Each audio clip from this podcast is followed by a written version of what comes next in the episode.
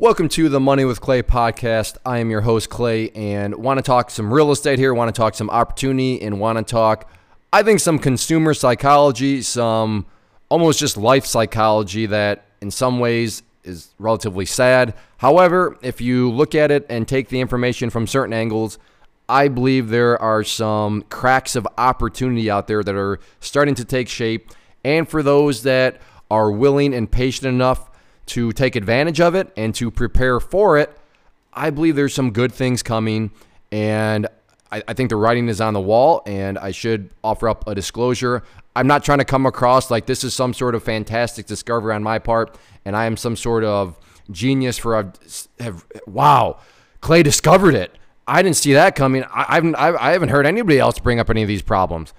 No, I, I just nothing like that. I'm just saying that you have all these pieces that are kind of floating around out there, and this article I think does a good job of bringing them together.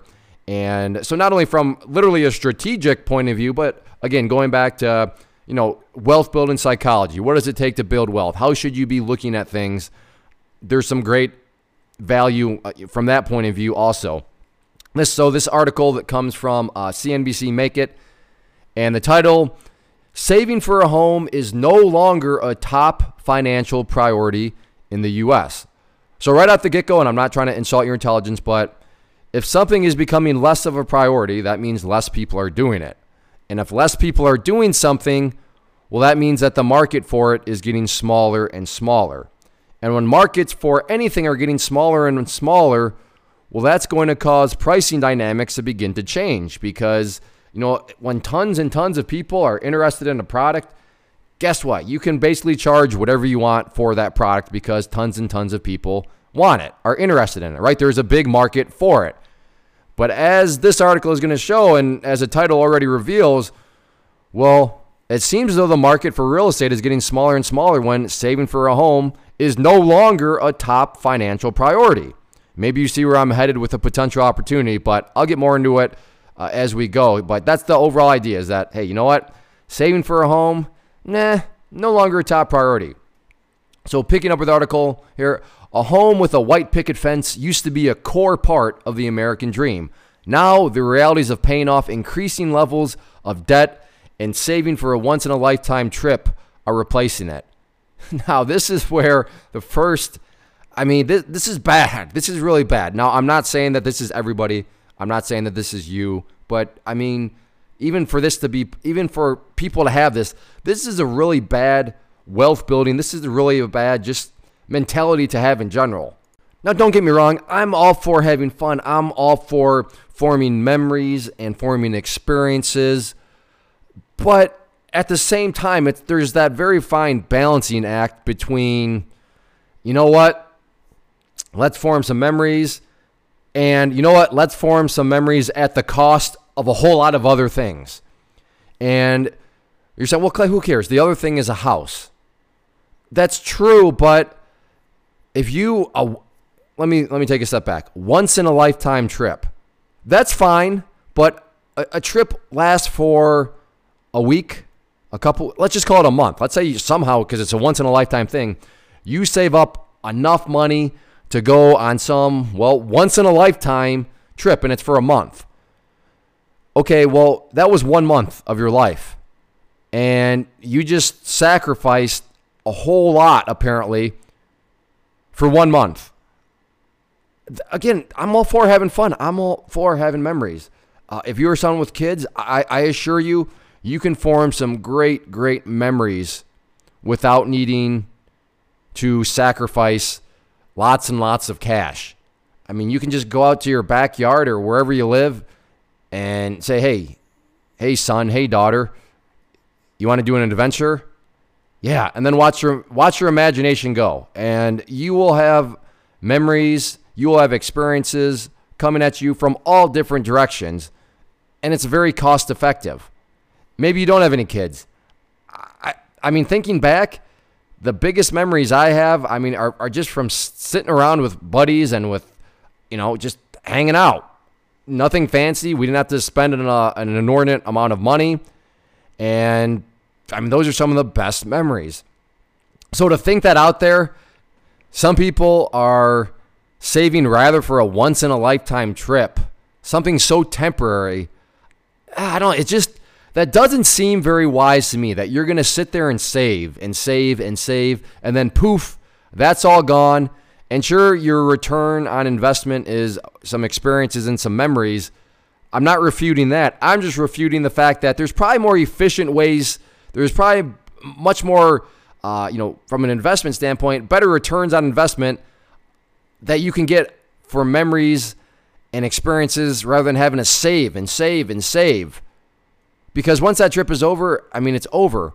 Now, the first one, the paying off levels of debt, I, I understand that. That is that makes sense. That's valid. I get it. Yeah, you, you want to get your uh, your debts under control before you would go and take on another debt, such as a house. But the whole once in a lifetime, ah, that, that's a very revealing mentality that people are willing to save and save and save for something that just lasts as, as a trip.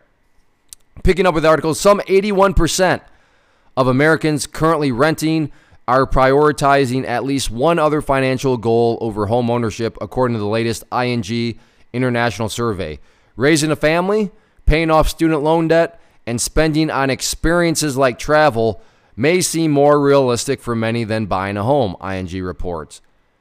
To which I'm not going to argue into that. I, I fully agree that spending on experiences like travel is more realistic because going on a vacation, going on some sort of travel excursion, of course, in the short term, that is definitely more realistic. But the problem is, if all you ever do is go on excursions and, and travel and all that, uh, well, you're never really going to make any progress from a wealth building perspective. How so? Well, remember, a home is an asset.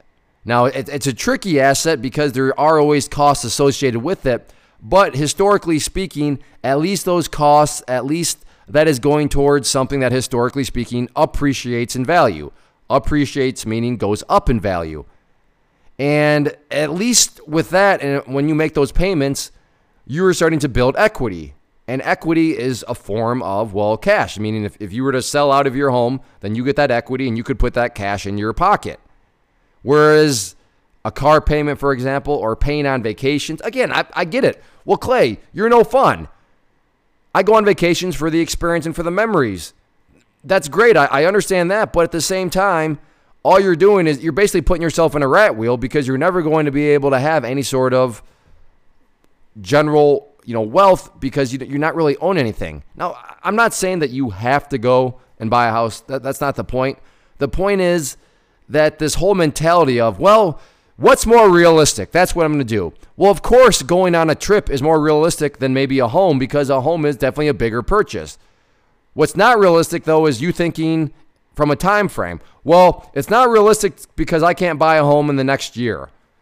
But I can't go on that vacation in the next year. Therefore, I'm going to go on the vacation. That's my problem is that's a faulty way of thinking is you're comparing apples to oranges. And that just seems as a just that that seems as a very unwise justification mechanism to, you know, cause yourself to not have any discipline to save for a house because, well, that's not very realistic compared to a vacation. So, you know what? I'm just going to spend that money on a vacation.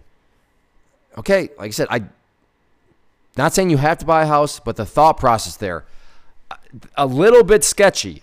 Not exactly what I would, uh, you know, associate with somebody that is going to to save up and you know build wealth over time. So we're picking up with the article again. Ever increasing housing costs are a big reason why many are deprioritizing saving for a home. 43% of Americans say the housing market in the U.S. is on the wrong track, and half believe prices will only go up in the next year. A quarter of renters believe they will never be able to buy. Here's the good thing. Now that's all that, that's all perspective, right? Because if you own a home, hey, you don't think the market's heading in the wrong direction. You're saying this is awesome. However, this is where the opportunity rises because, well, if less and less people are going to be doing that, if people think it's on the wrong track, and I mean, a quarter of renters believe they will never be able to buy, which I mean, I won't go down the rabbit hole of, hey, you got to believe in yourself. Hey, you have to have a game plan. I mean, all that is valid, but I'll, I'll just set that aside for now.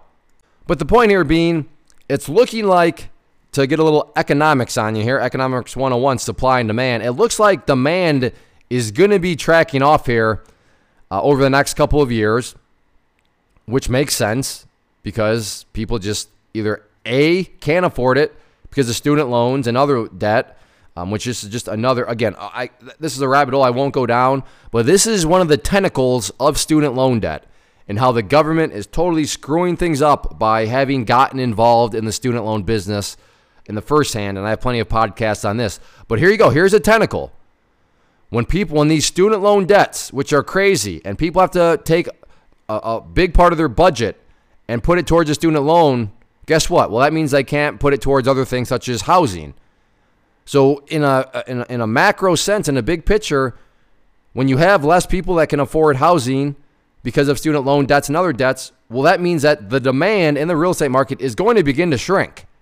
People, less and less people are interested, as this article shows. Less and less people are able, which makes sense from the, the debt perspective. But both of those reasons are going to cause less and less people interested in buying a house. And when there's less and less people interested in buying a house, hey, if you're wanting to buy a house, that's opportunity. The prices are going to come down. The prices are going to correct.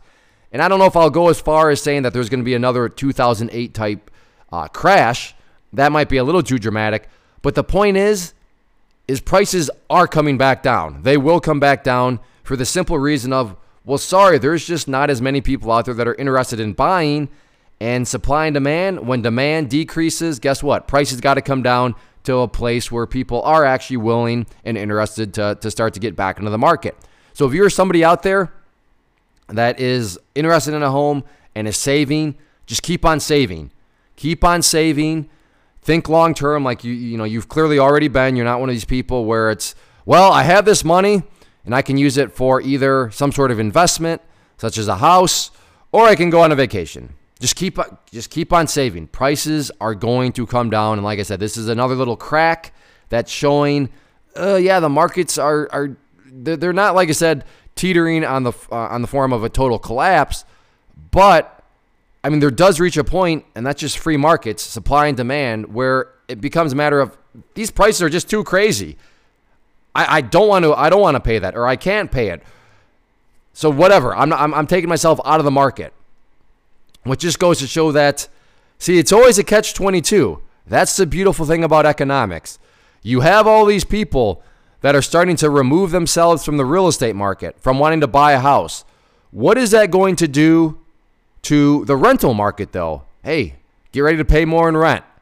Because the more and more people that move into the rental market because they don't want to buy a house, yeah, that's going to cause home prices to go down, but that's going to cause what? Rent prices to go up. And then eventually, at some point, people are going to say, This is crazy. I could go and buy a house for that rather than pay this rent and then things go back and forth. You got to love the markets. The, the markets, that's why government, just get out of the market, okay? The markets will self regulate themselves. It's really just supply and demand. So also keep that in mind is if you want to just, no, no, Clay, I'm, I'm never buying a house. That's okay. I'm not saying you need to buy a house, like I said earlier. All I'm saying to you is just be ready for higher rents. Be ready for your landlord to continue to raise your rents year after year because you know what? That's going to happen because when more and more people feel like you do, and I'm not saying there's anything wrong necessarily with the, the way you feel, but you just have realistic expectations that you're going to be paying more year after year after year because those rents are going up. Whereas on the flip side, for those people that are patient and buy a house, at least that is a fixed cost. To an extent, I mean, you'll have property taxes and home insurance that will fluctuate a little bit, but not like all of a sudden the landlord saying, hey, it's 200 bucks more per month for the next 12 months. Nothing that severe. So, but at least with the house payment, you can lock in that principal and interest payment, and that's fixed for the next 15 years, 30 years, whatever mortgage uh, rate you get. Whereas a rental, you are at the mercy of your landlord and you're at the mercy of the rental market, which uh, all, all signs point to only increasing and getting more and more expensive because less and less people even want to bother buying a house, which means they got to rent. So that's a very so from a if you are in a real estate investor, hey, and especially particularly of course if you're a landlord and you do rentals, you're probably already aware of this. So I realize I'm not like uh, blowing your mind, but I, am sure you have been increasing rents. You're saying, "Wow, I got even more applications." Wow, even more applications came in. I got there's plenty of people. Why not charge 100 bucks more? Why not charge 200 bucks more than I was last year? I have that much more demand. I have that many more buyers. I have that many more people interested in my product. Why not raise prices a little bit? That would be the wise thing to do. So there you go. And that is the wise thing to do. Why would you not? You're the one taking on all that risk, letting people live in something else that they don't even own. So you're taking on the risk. With risk comes reward, and part of that reward is you get to dictate what sort of price you want to charge. And if people, you know, don't like that, well then guess what? They can go and apply someplace else or they can go and buy a house if house prices come down enough. So let the markets regulate themselves. So just keep that in mind. None of this has to do per, with per se with you have to buy a house, but you need to also be well aware of the the you know the market conditions and what that implies for maybe your current strategy of well I'm just going to rent the rest of my life. Cool, that's fine. But those rents are going to keep going up until housing prices come down enough where others can, uh, you know, participate. But remember that. Think about it. Let's just look at it from a perspective of I rent, I rent, and I just want to rent because I can't afford housing, uh, and therefore I'm just going to go on vacations. Well, eventually, when those house prices do come down for the reasons we just discussed, guess what? Now you are stuck in renting because well, you have been spending money as fast as it comes in on vacations and experiences and all that other stuff. So when the opportunity does arise and you're already paying higher rent, well, guess what? You have to still keep paying higher rent because you can't take advantage of the, the fact that housing prices have come down. That's what I mean by patience can go a long way. Yeah, I get it. People don't want to hear save for two, three years, save for five years. Are you crazy, Clay? Five years? I can go on like 20 vacations in that five year period. I know. Short term versus long term. Bigger picture plan versus kind of, I, I, want it now, I need it now. Gimme, gimme, gimme. So, just some things to keep in mind, and I'm not going to read the entirely uh, or the entire article here, but there's those were the core points that really, uh, you know, kind of direct or hopefully will direct your attention in certain ways that if you if you if you want to buy a house, it, it's coming. The opportunity is coming. You know, the, these prices can't remain this high forever.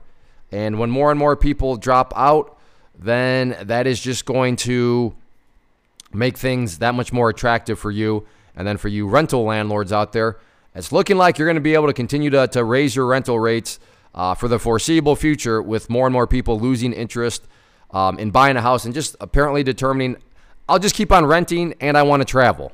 So, hey, there you go, landlords. You have some nice rent increases in your future. So hopefully this helped you out. Hopefully maybe this could offer you up some encouragement if you are on the pathway to wanting to save up for a house and uh, you know you're on the right track and you know you're going to have opportunities and now of course real estate is always localized but generally speaking if this you know if these surveys and trends hold up which which they're going to hold up because college only gets more expensive thanks to the government forcing up prices uh, so i mean that student loan debt's not going anywhere um, everybody's still encouraged to go to school, to go to college, and get some sort of you know Roman bobsledding, you know, PhD degree that has no market value. Yet they're still loaded down in the debt. So of course, yeah, those people are never going to be buying a house, and that's going to present a good opportunity for you. So hopefully this helps. Like I said, hopefully it offered up some encouragement.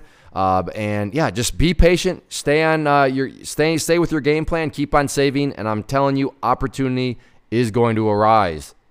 Thank you so much for hanging out and listening. Before I go, I want to just make your attention to a few things. First off, if you enjoyed the show, then make sure to help us out in the iTunes, especially if you could leave us a rating. That goes a long way and just assists me in getting the word out there. And I, I genuinely would appreciate it. Second, if you find yourself either in debt or just feeling like your, your personal finances are kind of out of control or could be much more efficient, then I would encourage you to go to moneywithclay.com and check out the slab money method. That is the course that I put together as a former process engineer that outlined every single step, step by step by step, with documentation, with forms to fill out. That'll put you on the path, the exact path I used to pay off $163,000 of debt and get myself to the point where not only am I debt free, but I am now able to build wealth and build wealth in an efficient uh, manner. So if you're curious and interested in that, again, moneywithclay.com, and that is the slab money method. And no, this is not all some massive sales pitch when I say that it works. It truly does, and I back that up with more than words. My action behind those words is that course comes with a one year money back guarantee. So if you try it out and you're not making any progress, you're not seeing any progress, then I will refund you the cost of the course, which is very minimal to begin with. And then finally, make sure to check us out on social media. Facebook, Instagram. Just look up for Money with Clay and you will see us there. Again, thanks for hanging out. I'll see you back next episode.